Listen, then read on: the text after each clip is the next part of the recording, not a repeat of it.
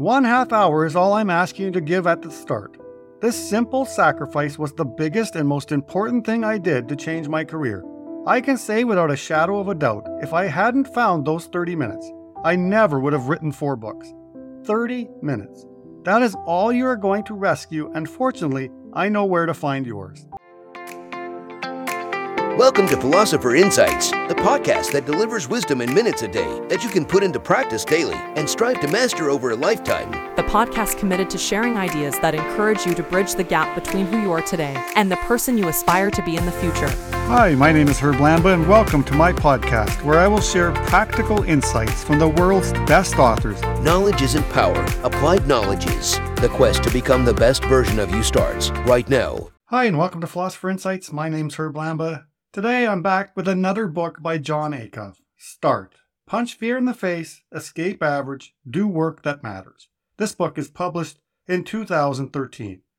I wanted to share a number of my favorite insights from this book. Live with purpose, you're too late, find 30 minutes, chisel away, ignore the bullhorns, action payments, helping others, you are qualified, and finish it off with a closing thought.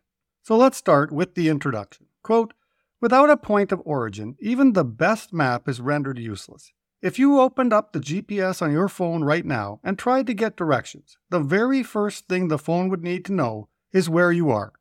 Google Earth can't give you directions across the state or even across the street without a point of origin. Yet most of us, when it comes to figuring out where we're headed in life, never stop to ask the simple question Where am I? We just keep marching forward day after day, cubicle after cubicle, moving faster and faster, but not really going anywhere. Eventually, at the end of our lives, we start to do some questioning. We finally pause long enough to re examine our decisions. That happened to me once when I was 30. Through a series of bad decisions, I finally woke up one day in a cubicle and realized I'd coasted through the last 10 years of my life. I made a pretty simple discovery about what it takes to be awesome. It's not that complicated or unique. In fact, since the dawn of time, every awesome life has gone through the same five stages learning, editing, mastering, harvesting, and guiding. So then, why do most people decide to travel down the average path? The truth is, they don't decide. The only thing you have to do on the average path is not die. You graduate from high school or college and effectively shift into neutral. Sure, you're not moving that fast, but you're getting great gas mileage and you are making some progress, if you want to call it that. You're definitely getting older, and that means something, right? With age comes wisdom. Not necessarily, especially if you're coasting. Eventually, you roll your way right into the grave. Age is no longer the primary factor that determines where you are on the map. Life is now less about how old you are and more about when you decide to live. Regardless of your age or station in life, it all comes down to one simple truth. You just have to start. End quote. I must say that Jon Acuff has truly become one of my favorite authors, and Start is my third encounter with his work. In fact, I featured his book Soundtracks in episode 75 of my podcast, and my introduction to Acuff came after reading Finish, which I highlighted in episode 57.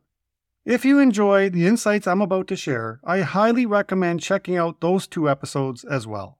Now, diving into Start, Acuff skillfully motivates readers to confront their fears, let go of perfectionism, and resist the temptation to settle for an average life. He places great emphasis on the power of taking small steps towards our goals, illustrating how persistence and even failure play crucial roles in the learning process. I've selected a handful of my favorite insights from this book, and I am thrilled to share it with you. So let's begin, shall we? Insight number one Live with purpose. Quote, in The Seven Habits of Highly Effective People, author Stephen Covey wrote that habit number two is begin with the end in mind. I completely agree. It's good to keep the end in mind, but since that book came out, we've mutated that thought into begin with the end in stone. As if before you take a single step, you have to know exactly what your final step will be. That is the biggest lie of all when it comes to finding your purpose. Until you find your one true purpose, you can't get started on doing anything else. As soon as you get it, you'll start sprinting, but until then, stay right where you are. For these reasons and more, I'm not a fan of finding your purpose. I'm a fan of living with purpose. End quote. According to Acuff, The key lies in shifting our focus from merely seeking our purpose to actively embracing a purposeful life each and every day. By learning to live with purpose, we open ourselves up to the incredible opportunity of starting right now, right where we are, and pursuing something that truly matters to us. Just imagine the magic that can unfold. Once we recognize and appreciate the chance to live with purpose, there are no obstacles that can hold us back from taking that all important first step. Insight number two You're too late. Quote, It was 7:27 a.m. on a Monday. I was sitting at my office at home, in front of the bookshelves my wife reorganized by color. I was trying to write a little, but a chorus of voices filled my head. This is what they were saying You're behind. You'll never get ahead. If you could just get ahead, then you could rest. It's too late. If you had more time, you could get it all done. It's too late. Ridiculous. It's Monday morning at 7:27 a.m. How is it already too late this week? I couldn't have had more week ahead of me if I tried. I refuse to accept that the minute I wake up on Monday morning, it's already too late. If you had more time, you could get it all done. Nonsense. My definition of all would just grow. And why is done a goal? If you discover something you love doing, you don't want to be done. You want to do it every day. Done is dead. Fear tries to tell you two things about time do it later, or it's too late. The first delays you with laziness, the second destroys you with regret. Unless you are dead right now, it's not too late. Don't give credence to the calendar fear and doubt want to show you. It's incredibly heavy and never includes a page for today. Fear and Doubt's calendar always starts with yesterday and tomorrow. You've got today, and today is all you need to start. End quote. I resonated with this idea that I had to share it. According to Acuff, if we magically had more time, our definition of all would just expand. It reminds me of those expandable suitcases people take on vacation. You think you'll fit everything, but somehow you'll still end up with an overflowing mess. So getting it all done is like chasing a mirage. You're running, running, running, and that darn mirage just keeps moving farther away. It is time to forget about fear and doubt and their pesky calendar. They've got this heavy calendar that conveniently skips over today. I mean, who needs today, right? Nope, their calendar starts with yesterday and leaps straight to tomorrow. But guess what? You've got today, my friend, and today is all you need to get started, as Acuff so eloquently puts it. Today is the day. Insight number three find 30 minutes. Quote, all we have to do is find 30 minutes in our week. One half hour is all I'm asking you to give at the start. This simple sacrifice was the biggest and most important thing I did to change my career. I can say without a shadow of a doubt, if I hadn't found those 30 minutes, I never would have written four books. 30 minutes. That is all you are going to rescue, and fortunately, I know where to find yours. End quote. Let me share some insider information with you. You know those precious 30 minutes you've been desperately searching for to start on that amazing idea of yours? Well, guess where I found mine when I started the podcast? Yep, you got it. At the ungodly hour of 5 a.m. Now don't roll your eyes just yet. Jon Acuff himself backs me up on this one. He says that being up at 5 a.m. isn't selfish at all. Why? Because chances are, at that unholy hour, your family is sound asleep your other job commitments are still snuggled under the covers, and the world hasn't fully woken up to demand your attention. Seriously, who needs you at 5 a.m.? Probably nobody. Quote, if your dream isn't worth 30 minutes, you've either got the wrong dream or you're just pretending to have one. End quote. Insight number four chisel away the gunk. Quote, learning is about addition, editing is about subtraction. In the land of editing, you're going to take the 15 or 1500 things you learned and see which ones seem to stick with you. What passions, dreams, hopes, and callings will you be carrying deeper into this journey with you? Editing is the phase of your journey where Michelangelo stands in front of the meticulously selected block of marble. Out of an entire journey, this is the one he has chosen. And now, with the chisel and hammer, he will remove the pieces that do not belong so that David is finally revealed. When good old Michelangelo faced that big chunk of marble, he didn't just see a rock. He had the superpower to envision the final masterpiece right there in his mind's eye. His job was pretty straightforward. He just had to get rid of all the unnecessary bits that were in the way. I mean, who needs those extra chunks of marble cluttering up the place where you've got a masterpiece waiting to be set free? Imagine yourself 5 to 10 years down the road and look deep within the block of marble that represents you and your potential. Can you see it?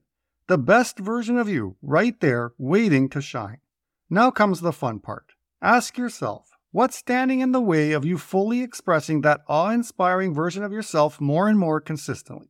What are those pesky little habits that need to be chipped away one by one to reveal the most beautiful, authentic you hidden within that marble? It's time to sculpt away the unnecessary and reveal the extraordinary. Are you ready to pick up your chisel? Insight number five ignore the bullhorns. Quote, the temptation is to spend more time on promoting what you're doing instead of practicing what you're doing. Mastering your skills, putting in the hours to become great, working hard while no one is watching. Promoting makes people think you're already a master. Practicing is what actually makes you a master. There's a huge difference between the two. Want to stand out from the clutter of social media and be awesome? Spend 10 hours practicing your dream for every one hour you spend promoting it. Want to be awesome even faster? Make that ratio 100 to 1. End quote. Most of us have that irresistible urge to grab the bullhorn and shout our dreams to the world before they've even had a chance to properly simmer. It's like we're itching to jump on the stage and declare ourselves the next big thing. But hold your horses. Don't be so quick to snatch that bullhorn just yet. There's a valuable lesson here. We need to spend more time practicing our dream than promoting it. Yep, you heard me right.